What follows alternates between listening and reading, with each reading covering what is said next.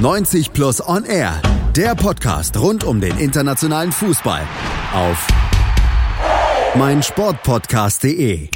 neunzig Plus On Air auf meinsportpodcast punkt de. Kurz vor dem Jahreswechsel blicken wir zurück auf den zwanzigsten Spieltag der Premier League und verteilen wieder unsere sieben Awards. Und wir prämieren diesmal hoffnungsvolle Ansätze und vollendete Werke, aber auch Arbeitssiege und herausragende Spezialexpertise. Und bei uns gibt's sogar Preise für Trainerentlassungen. All das wie immer mit mir, mit Malte Asmus, aber vor allem unserem neunzig Plus Premier League Experten Chris McCarthy. Hallo Chris. Hallo. Und wir blicken dann auch gleich mal auf den allerersten Award und der trägt heute den Namen Hoffnungsvoll stehend K O Award. Und bei diesem Award, Chris, da geht's um das Duell zwischen Arsenal und Chelsea. Chelsea hat am Ende gewonnen, Arsenal kriegt den Award, weil ja hoffnungsvolle Ansätze zu sehen waren in diesem Spiel. Genau, Mikel Arteta ist jetzt, ähm, ja, das war sein zweites Spiel als Trainer des F C Arsenal und man merkt direkt, dass der Spanier binnen kürzester Zeit schon einiges bewirkt hat. Ähm, deswegen hoffnungsvoller Ansatz. Ähm, man konnte Tugenden in der Mannschaft erkennen, die ja seit seit Jahren nicht zu sehen waren. Es war wohl die beste erste Halbzeit seit zwei, drei Jahren beim F C Arsenal. Viel Einsatz, Hunger, Entschlossenheit. Da hat man einen Aubameyang im eigenen sechzehner gerätschen gesehen. Es war aber auch viel taktische Disziplin dabei, eine Menge Spiel. Spielwitz, ein Özil, ähm, der schon wieder an seiner, an, an seinen, ähm, seinen besten Tagen gekratzt hat von der Form her. Und ähm, deswegen ging auch Arsenal folgerichtig eins zu null in Führung. Und nach der ersten Halbzeit dachte man wirklich, dass Mikel Arteta hier wirklich äh, Wunder vollbracht hat. Aber so ganz der Wunderknabe scheint er nicht zu sein. Zumindest scheint er die Kondition nicht innerhalb dieser kurzen Zeit, wo er dann eben auch im Amt war, zu verbessern. Zumindest nicht so zu verbessern, dass seine Spielweise dann auch von der Mannschaft über neunzig Minuten durchgehalten werden kann. Genau das ist es. Zum einen muss man sagen, dass Arsenal derzeit sehr auf dem Zahnfleisch geht, was den Kader angeht, viele Verletzungen momentan und dann natürlich auch noch die, die Weihnachtszeit, wo es wirklich Schlag auf Schlag geht. Dazu kommt auch noch diese intensive Spielweise. Man konnte erkennen, dass Arsenal dieses hohe Tempo schlichtweg nicht gewohnt ist und natürlich klappt es auch rein spielerisch nicht über neunzig Minuten, gerade wenn ein Gegner noch taktische Korrekturen vornimmt zur Halbzeitpause. Also es war klar, dass man da ein bisschen einknicken würde, aber gerade konditionell, wie du sagst, äh, Arsenal dann in der zweiten Halbzeit wirklich stehend K O, ähm, verteidigte nur noch und äh, ging dann ausgerechnet durch einen Riesenpatzer von Bernd Leno in, ähm, zum kassierten Ausgleich. Genau, durch Jorginho in der dreiundachtzigsten Minute und in der siebenundachtzigsten Minute war es dann Tammy Abraham auf Seiten von Chelsea, der das Siegtor erzielte und über den müssen wir auch sprechen. Der kriegt zwar keinen Award, obwohl man könnte fast sagen, kriegt den Hals nicht voll Award. Ja, ist gemein. Ja, das stimmt. Also Tammy Abraham ähm, hat natürlich eine tolle Saison, ähm, spielt eine tolle Saison. Das war sein zwölftes Saisontor ähm, gegen Arsenal und auch das erste Mal, dass er jetzt gegen ein vermeintliches Top-Team traf, auch wenn die Gunners ähm, davon derzeit etwas entfernt sind. Und ähm, ja, Tammy Abraham will deswegen natürlich einen neuen Vertrag, ist aktuell noch bis zweitausendzweiundzwanzig an die Blues gebunden. Die Gespräche laufen schon, aber ähm, es droht ein bisschen kompliziert zu werden, denn Abraham will natürlich viel Geld. Er will einen ähnlichen Vertrag wie Callum Hudson-Odoi, der da, ich meine, ähm, an der zweihunderttausend-Marke kratzt. Aktuell verdient Abraham fünfzigtausend und ja, ist verständlich, denn ähm, Abraham hat wohl mit den größten Einfluss ähm, auf das Spiel des F C Chelsea in dieser Saison. Zumindest dann vor allen Dingen auch in diesem Spiel gegen Arsenal. Bei ihm waren sie sicher wie in Abrahams Shows, um am Ende dann diesen Sieg einzufahren. Aber, was du ja auch schon einschränkend gesagt hast, Arsenal zwar nominell so aus der Vergangenheit ein Top sechs Team, aber aktuell ja nur Zwölfter in der Tabelle. Ist das dann so ein gewichtiges Argument, da dann zu sagen, ja pass auf, wenn ich gegen Arsenal treffe, muss ich auch mehr Kohle haben? Ähm, ich würde sagen, ja, denn ähm, Arsenal war wirklich sehr stark, gerade in der ersten Halbzeit, wie gesagt. Ähm, und man muss diese Tore auch eben machen. Ähm, klar, bei dem Tor selbst äh, sah Arsenal alles andere aus, gut, äh, als gut aus. Da kommen natürlich auch die personellen Probleme dazu, dass ähm, die fünfte Innenverteidigerwahl Mustafi plötzlich wieder auf dem Platz stand nach vielen Verletzungen äh, seiner Kollegen. Ähm, ein Bukayo Saka, eigentlich ein Offensivspieler, ähm, spielt jetzt momentan Linksverteidiger, ist gerade achtzehn geworden. Also die zwei waren da namentlich äh, sehr involviert bei diesem Gegner. Gegentor und das macht Abraham sehr stark, aber die Gegenwehr war da auch relativ schwach. Aber insgesamt ähm, denke ich, dass man nicht so viel ähm, drauf geben sollte, gegen wen man diese Tore macht. Da spielt die komplette Mannschaft mit. Ähm, diese Chancen müssen auch kreiert werden und da tat sich Chelsea als Mannschaft zuletzt etwas schwer und äh, dementsprechend die Quote von Tammy Abraham ist hervorragend. zwölf Tore in neunzehn Spielen.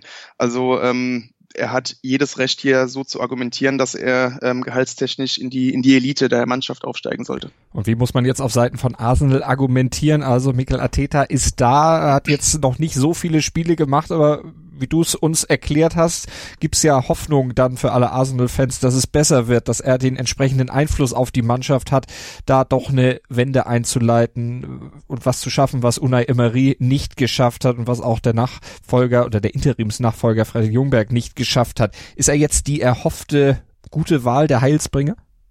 Ich würde sagen, dass er eine sehr gute Wahl ist. Das, das geht natürlich alles nicht über Nacht. Und äh, Mikel Arteta hatte, glaube ich, jetzt sieben Tage Training mit der Mannschaft und dazwischen zwei Spiele. Ähm, das ist natürlich eine, eine sehr große Herausforderung für ihn. Und äh, man konnte trotzdem schon die Entwicklung sehen. Gegen Bournemouth waren die ersten Ansätze da und gegen Chelsea nochmal eine mächtige Schippe draufgelegt, gerade in, dieser, in den ersten fünfundvierzig Minuten spielerisch, ähm, in Sachen Disziplin, in Sachen Zweikampfstärke. Man konnte auch eine ganz neue Euphorie im Stadion spüren. Da war es wirklich überraschend laut, gerade in der ersten Halbzeit. Und ähm, das, die Ergebnisse werden folgen. Und ich denke, bei Arsenal sollte man derzeit einfach wirklich auf die spielerischen Elemente schauen, auf die Leistungen selbst schauen. Und da gibt es sehr viel verheißungsvolle Ansätze. Und ähm, ergebnistechnisch wird das folgen, wenn man das weiterhin so macht, ähm, wenn man weiterhin so auf dem Platz ähm, sich verhält wie Arsenal derzeit. Da muss man sich keine Sorgen machen, dass die Ergebnisse sich nach und nach auch anpassen werden. Und ich denke auch, dass das für den Rest der Saison eher zweitrangig ist. Es ist etwas knapp oben. Man könnte vielleicht sogar noch ähm, oben, ja zumindest ähm, mal an der, an der Tür klopfen, mindestens bei der Europa League.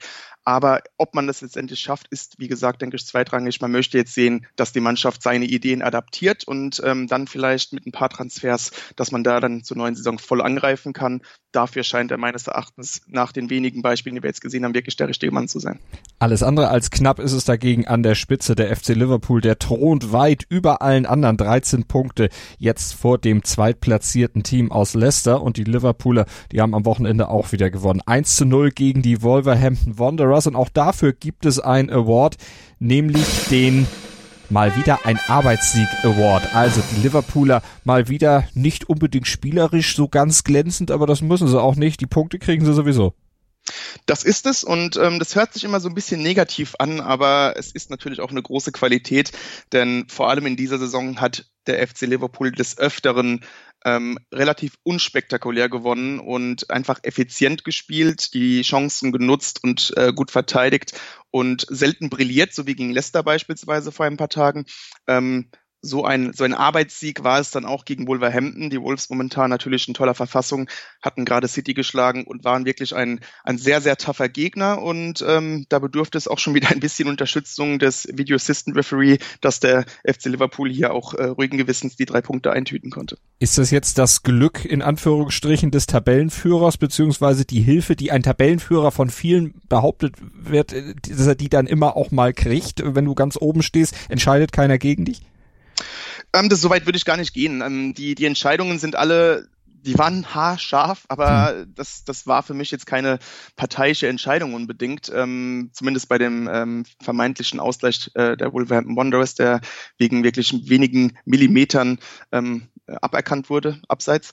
Ähm, und auch das Tor von Liverpool, ähm, da schien Lallana tatsächlich mit der Schulter dran zu sein und nicht mit der Hand. Also das geht für mich auch in Ordnung. Klar, insgesamt hat Liverpool in dieser Saison äh, wirklich ein, ein Stück weit Spielglück gehabt, ein paar glückliche Entscheidungen gehabt, natürlich auch davon profitiert. profitiert, dass äh, City äh, ziemlich schwere Verletzungen hatte und einfach selbst nicht in Tritt kam und ein bisschen Pech hatte. Alles klar, aber ähm, das soll auch keine Kritik sein, denn wie du sagst, wenn man oben steht, dann erarbeitet man sich auch ein bisschen dieses Spielglück und ähm, wenn wir jetzt auf die späten Tore schauen und die Effizienz schauen, da, da steckt auch viel Arbeit dahinter, gerade dass die Standards so gut funktionieren oder dass man einfach auch diese, diesen, diese Siegermentalität hat und diese Ausdauer hat, dass man auch in der neunzigsten Minute noch einen Siegtreffer schießt und dementsprechend hat sich Liverpool diese Ausgangslage hart erarbeitet und ähm, Arbeitssiege gehören dazu, wenn du mit dreizehn Punkten Vorsprung eine Tabellenführung errichtest und äh, dementsprechend gibt's da nichts zu beanstanden. Das ist alles verdient und ähm,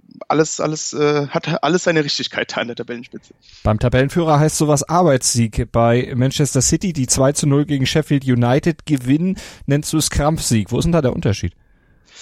Ähm, guter Punkt. Ist wahrscheinlich auch wirklich der ja, der, der aktuellen Form geschuldet. Ähm, wenn du vor dich hinmarschierst, ähm, sind solche Siege Arbeitssiege, und wenn du dir schwer tust und auch zwischendurch Punkte verlierst, dann sind es plötzlich Krampfsiege. Das ist so natürlich auch eine Sache der subjektiven Wahrnehmung. Ähm, aber Manchester City, da merkt man auch, die spielen mit einer ganz anderen Ausstrahlung momentan. Ähm, Liverpool, selbst wenn es knapp ist, strahlt immer noch aus, dass sie dieses Spiel gewinnen können, dass sie daran glauben, dass sie dieses Spiel gewinnen werden. City dagegen, da spielt schon so ein bisschen Angst mit, wenn man sich das anschaut. Da ist ein bisschen Frust dabei, da ist ein bisschen Sorge dabei, dass man jetzt noch mehr Punkte liegen lässt. Und das ist für mich so, das sind so die kleinen Nuancen für mich, ob es jetzt ein Krampfsieg oder ein Arbeitssieg ist. Auf jeden Fall bei diesem Krampfsieg oder Arbeitssieg von City gegen United, Sheffield United, hat Sergio Aguero mal wieder getroffen, das wichtigste eins zu null gemacht, und ihm gebührt bei diesem Spiel auch der Award, nämlich der Unvollendetes Werk Award für Sergio Aguero. Chris, warum unvollendet? Er hat auch getroffen. Genau, ähm, und zwar gegen den mittlerweile dreiunddreißigsten Gegner, auf den er in der Premier League traf. Getroffen hat er allerdings nur gegen zweiunddreißig davon. Ähm, Sheffield United war jetzt der Letzte. Nur, und das ist auch mal in Anführungsstrichen zu setzen. Genau, richtig. Nur in Anführungsstrichen, ja. Ähm, es fehlt eben dieses diese eine Mannschaft, und ähm, korrigieren wird das Aguero höchstwahrscheinlich nicht mehr. Der Argentinier ist jetzt einunddreißig Jahre alt, und ähm, diese Mannschaft, die ihm den Zahn ziehen konnte, das sind die Bolton Wanderers in der Saison zweitausendelf, zweitausendzwölf. Ähm, gegen die konnte er nicht treffen, und die befinden sich momentan auf dem letzten Platz in der dritten Liga. Also es scheint so, ähm, ganz egal wann Aguero seine Stiefel in der Premier League an den Nagel hängen wird, ähm, er wird nicht gegen alle Gegner getroffen haben. Die werden wohl nicht aufsteigen, und City, obwohl sie aktuell absolut in der Krise stehen, nur Dritter sind, so tief werden sie nicht sinken. Nee, wahrscheinlich nicht.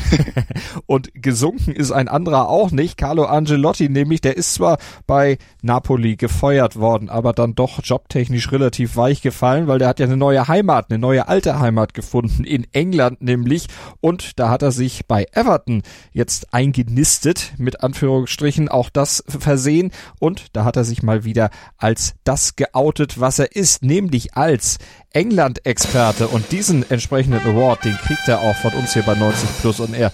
Carlo Ancelotti, Chris, ein absoluter Experte für die Premier League. Absolut, war jetzt sein zweites Spiel ähm, als Trainer des F C Everton, und es war auch der zweite Sieg.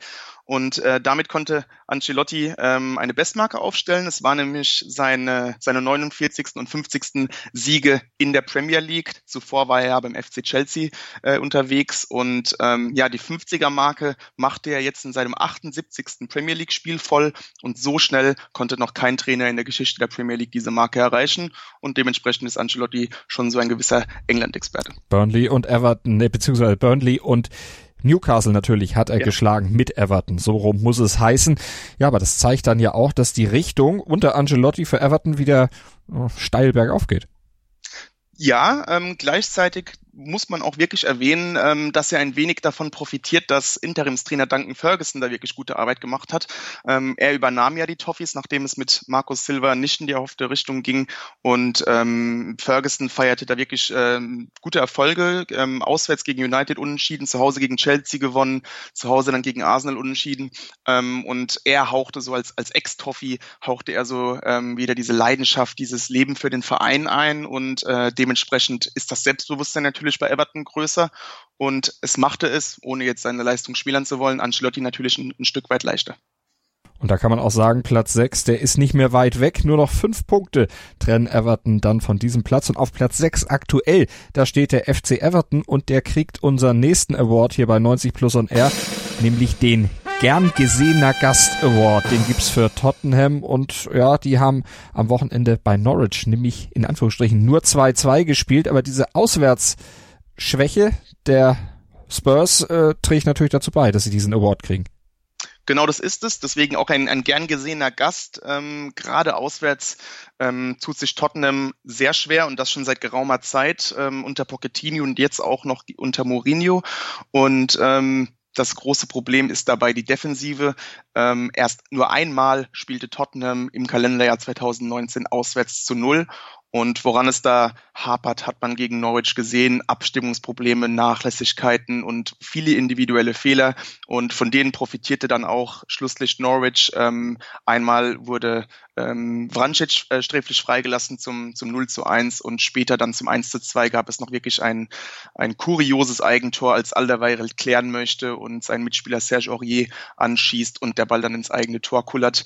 Deswegen nur ein zwei zu zwei und wie gesagt, auf diesen, aufgrund dieser Auswärtsdefensivschwäche ist Tottenham für den Rest der Liga derzeit wirklich so eine Art gern gesehener Gast. Und dass es dann am Ende doch noch einen Punkt gab für Tottenham, das lag dann an einem verwandelten Elfmeter von Harry Kane, der dann eben diesen Punkt für Arsenal noch rettet. dreißig Punkte haben sie, stehen auf Platz sechs in der Tabelle. Und dann gucken wir auf die nächste Mannschaft, nämlich auf den Tabellenzweiten, auf Leicester City. Die hatten ja zuletzt zweimal verloren. eins zu drei bei Manchester City und dann auch null zu vier gegen Liverpool, also gegen die direkte Konkurrenz dann um die ja, Tabellenspitze beziehungsweise um einen der vorderen Plätze dort in der Premier League. Und jetzt äh, war das Programm um Weihnachten rum ja dicht an dicht. Es ging Schlag auf Schlag und da musste der Trainer Brendan Rodgers dann reagieren vor dem Spiel bei West Ham. Und das hat er getan und sogar erfolgreich. Und dafür gibt's auch einen Award, nämlich den Erfolgreiche Rotationsmaßnahme Award für Brendan Rodgers. Genau, du hast es bereits ähm, angeteasert. Ähm, Leicester, nach den, nachdem man so ein bisschen auf dem Boden der Tatsachen wieder ähm, fiel, nach den Niederlagen gegen City und Liverpool, ähm, natürlich in Sachen Selbstbewusstsein etwas ähm, angekratzt und natürlich auch, wenn es Schlag auf Schlag geht zwischen den Feiertagen, ähm, auch mit müden Beinen. Und da machte Brendan Rodgers kurzen Prozess, ähm, wechselte seine Startelf auf ganzen neun Positionen aus. Und so viele Veränderungen gab es in der Geschichte der Foxes in der Premier League bisher noch nie. Aber es zahlte sich aus. Leicester gewann zwei zu eins gegen West Ham. Dabei trafen auch noch zwei Spieler, die derzeit eher außen vor sind. Ähm, Kelechi Iheanacho und Demaria Gray. Und dementsprechend hat sich diese Maßnahme wirklich ausgezahlt. Hat Leicester denn eine Chance da oben mitzuhalten? Dauerhaft mit City, mit Liverpool oder auch mit Chelsea, die zwar noch sieben Punkte dahinter stehen, aber eben auch ja doch drücken? Ähm, eine Chance, ja, aber man sieht auch eben jetzt während den Feiertagen, woran es hapert. Der Kader ist nicht der tiefste und ähm, es fehlt natürlich auch im Vergleich zu Manchester City oder Liverpool, das ist ganz klar. Soll natürlich auch nicht die Leistung Leicesters schmälern, aber ähm, ja, es bleibt abzuwarten, ob man da wirklich diese Kontinuität ähm, auch gegen die eher gleichgesinnten Teams aufrechterhalten kann.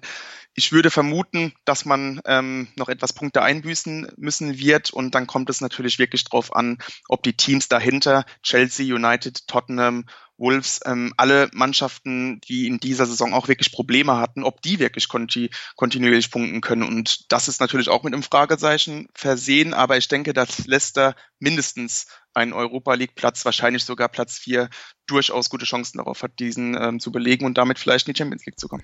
Bleiben wir beim Spiel zwischen West Ham und Leicester. Den einen Award für die erfolgreiche Rotationsmaßnahme gab es für Brendan Rodgers und Leicester. Es gibt aber auch einen Award für den Gegner, für West Ham, und im Prinzip geht es da auch um Rotation. Der Award betrifft nur allerdings eine andere Position im Team. Es geht um einen überfällige Trennungs-Award und das bezieht sich auf den Trainer bei West Ham. Genau, West Ham musste die Reißleine ziehen, ähm, nur acht Punkte aus den letzten dreizehn Spielen für die Hammers und zuletzt jetzt diese trostlose und recht blutleere Vorstellung zu Hause gegen Leicester. Ähm, deswegen musste Manuel Pellegrini gehen. Ähm, der Chilene sollte eigentlich ähm, die Hammers wieder in Richtung der europäischen Plätze führen. Letzte Saison Platz zehn mit ein paar verheißungsvollen Ansätzen, dann noch eine ähm, recht spendable Transferperiode im Sommer, unter anderem Sebastian Haller, aber all das hilft nicht, äh, half nicht. Ähm, die Formkurve geht rapide bergab und dementsprechend ähm, blieb West Ham jetzt hier keine andere Wahl. Jetzt soll wohl David Moyes das Ganze dort bei West Ham in die richtige Richtung bringen. Ist der eine gute Wahl? Der hat ja jetzt auch seit seinem Engagement in Everton mit der Station, vor allem natürlich, was noch im Kopf ist, bei Manchester United nicht unbedingt Bäume ausgerissen. Richtig, ähm, und er war ja selbst auch schon bei den Hammers und ähm, deswegen ist es so ein bisschen überraschend, die ganze Wahl. Es scheint eher der Versuch sei, zu sein, so ein bisschen Kontinuität reinzubringen. Ähm, seine erste Amtszeit bei West Ham war, glaube ich, gar nicht so verkehrt. Ähm, letztendlich wollte man auch weiter zusammenarbeiten, aber es hakte so ein bisschen an, ähm, an seinen Wünschen hinter den Kulissen, was seinen Trainerstab angeht, was die Aufstellung, die interne Aufstellung des Vereins anging. es ging gar nicht mal ums Sportliche. Und ähm, jetzt sind wir mal gespannt, ob, ob er hier jetzt ähm, da ein bisschen anknüpfen kann, beziehungsweise noch Verbesserungen rausholen kann aus den Hammers. Und dann müsste man schauen, ob er wirklich den Vertrag bis zwanzig einundzwanzig erfüllt. Das ist immer so eine Sache bei West Ham. Ähm, ich denke, dazu müsste, müsste die Mannschaft schon in der Rückrunde jetzt einiges zeigen. Ähm, wenn nicht, kann ich mir gut vorstellen, dass man in London insgeheim vielleicht die Augen nach einem etwas spannenderen Kandidaten offen halten würde. Kann man denn sagen, er ist mit seinen Forderungen jetzt etwas bescheidener geworden, nachdem ja auch die Vereine jetzt nicht unbedingt Schlange gestanden haben, um, um ihn wieder zu verpflichten? Das auf jeden Fall auch. Also da bin ich mir ziemlich sicher. Ich denke, wie gesagt, dass diese Forderungen auch gar nichts mit bescheiden oder mit überambitioniert zu tun hatten. Er hatte wahrscheinlich schlichtweg andere Vorstellungen, wie der Verein aufgebaut werden soll oder wie er strukturiert sein soll.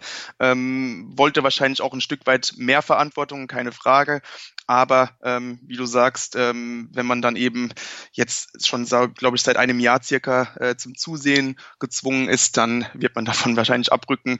Und ähm, er wird wahrscheinlich hoffen, dass er sich erneut versuchen, er wird wahrscheinlich versuchen, sich erneut so ein bisschen unverzichtbar zu machen. Und dann kann er vielleicht doch ein bisschen mehr, ähm, ja, ein bisschen mehr seine Ideen durchsetzen. Was man auf jeden Fall sagen kann, er wird bis ins nächste Jahrzehnt Trainer bleiben bei West Ham. Ich glaube, das kann man versprechen. Da wird wohl nichts mehr anbrennen in den letzten zwei Tagen dieses Jahrzehnts. Und das war sie dann auch, unsere letzte Ausgabe von neunzig Plus on Air hier auf meinsportpodcast punkt de für dieses Jahr und auch für dieses Jahrzehnt. Bleibt uns gewogen.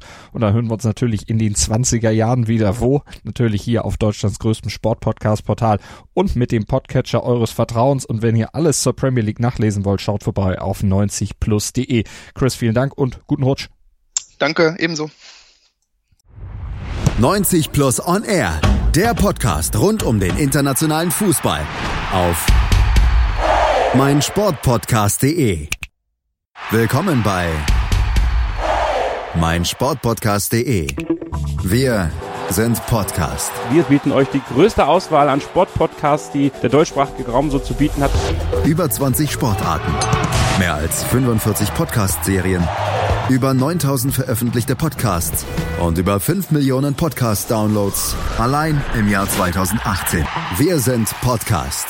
Wir sind meinsportpodcast punkt de.